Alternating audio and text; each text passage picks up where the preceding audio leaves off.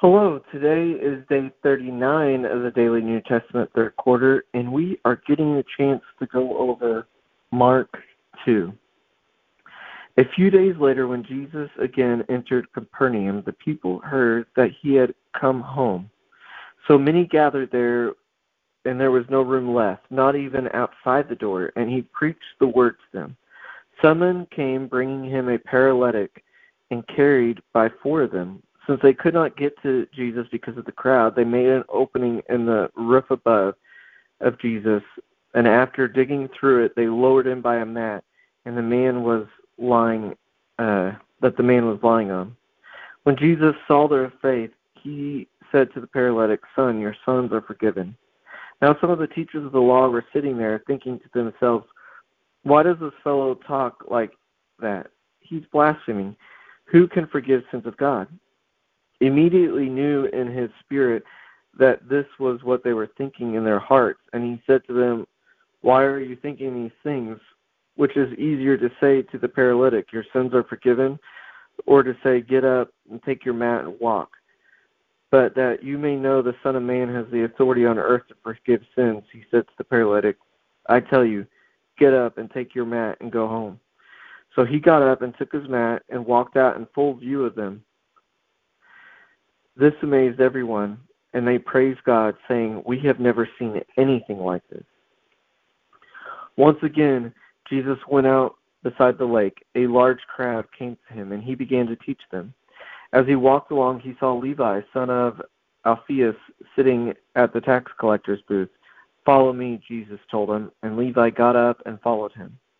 While Jesus was having dinner at Levi's house, many tax collectors and sinners were eating with him and his disciples, for there were many who followed him. When the teachers of the law, who were the Pharisees, saw him eating with the sinners and tax collectors, they asked his disciples, Why does he eat with tax collectors and sinners? On hearing this, Jesus said to them, It is not the healthy who need a doctor, but the sick. I have come not to call the righteous, but sinners. Now, John's disciples and the Pharisees were fasting some people came and asked Jesus, How is it that John's dis- disciples and the disciples of the Pharisees are fasting, but yours are not? Jesus answered, How can the guests of the bridegroom fast while he is with them? They cannot, so long as they have him with them. But the time will come when the bridegroom will be taken from them, and on that day they will fast. No one sews a patch of unshrunken cloth on an old garment if he does that, the new piece will pull away from the old, making it the tear worse. And no one pours new wine into old wineskins. If he does, the wine will burst the skins, and both the wine and the wineskins will be ruined. No, he pours new wine into new wineskins. One Sabbath, Jesus was going through the grain fields, and as he and his disciples walked along, they began to pick some of the heads of grain. The Pharisee said to him, Look, what you are doing, what is unlawful on the Sabbath?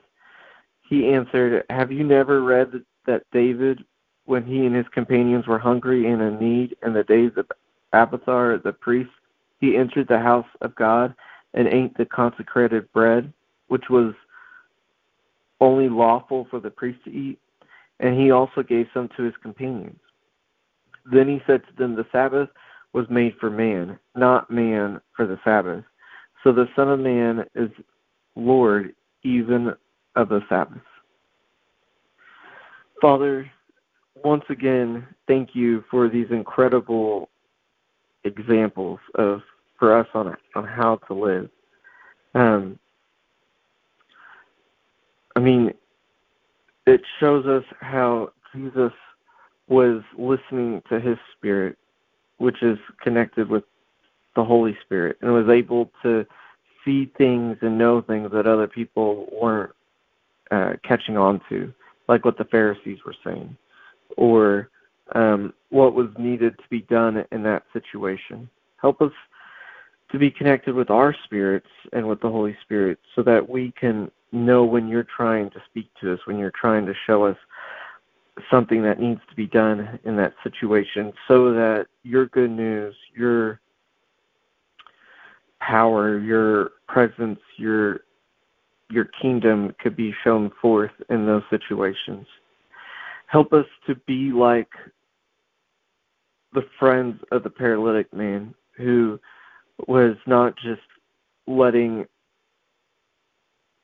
uh, a crowd of people or some different obstacles block their way of getting healing for their friend.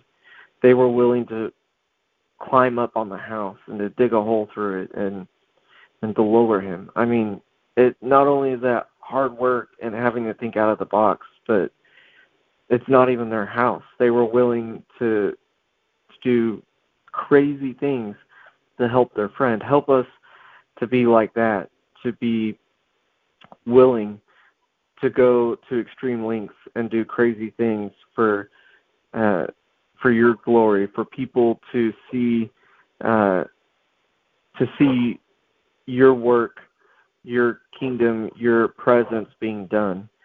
Help us to also to have the faith to know that when we come to you for those things, when we do those things, uh, you know, when you have faith as small as a mustard seed, you can say to this mountain, jump into the sea and it will, or to move and it will happen. Help us to be like that. Help us to know. Help us to to trust in you and and to be willing and to follow you. And also, once again, like when he was calling his disciple Levi or Matthew, um, you know, he had this secure, stable job, and when Jesus called him, he left his work immediately. Help us to be willing to listen to you, to watch for you, and when you call us to do that. And help us to also recognize when we're missing the heart behind why you have certain things in place, like how the Sabbath was made for man, not man for the Sabbath. Help us if we're becoming too legalistic, if we're if we're missing the point, we're missing the heart of knowing that you you Jesus have an important meaning in that situation you want us to to see um and not to worry about the law or not to worry about what other people think, but to do what you're calling us to do, which is, uh, you know, the the greatest commandment is love. You know, love God with all your heart, soul, and mind, and love uh, your neighbor as yourself. Um, help us to to be able to exemplify that, Father. Help us to to be love like you are love, Jesus.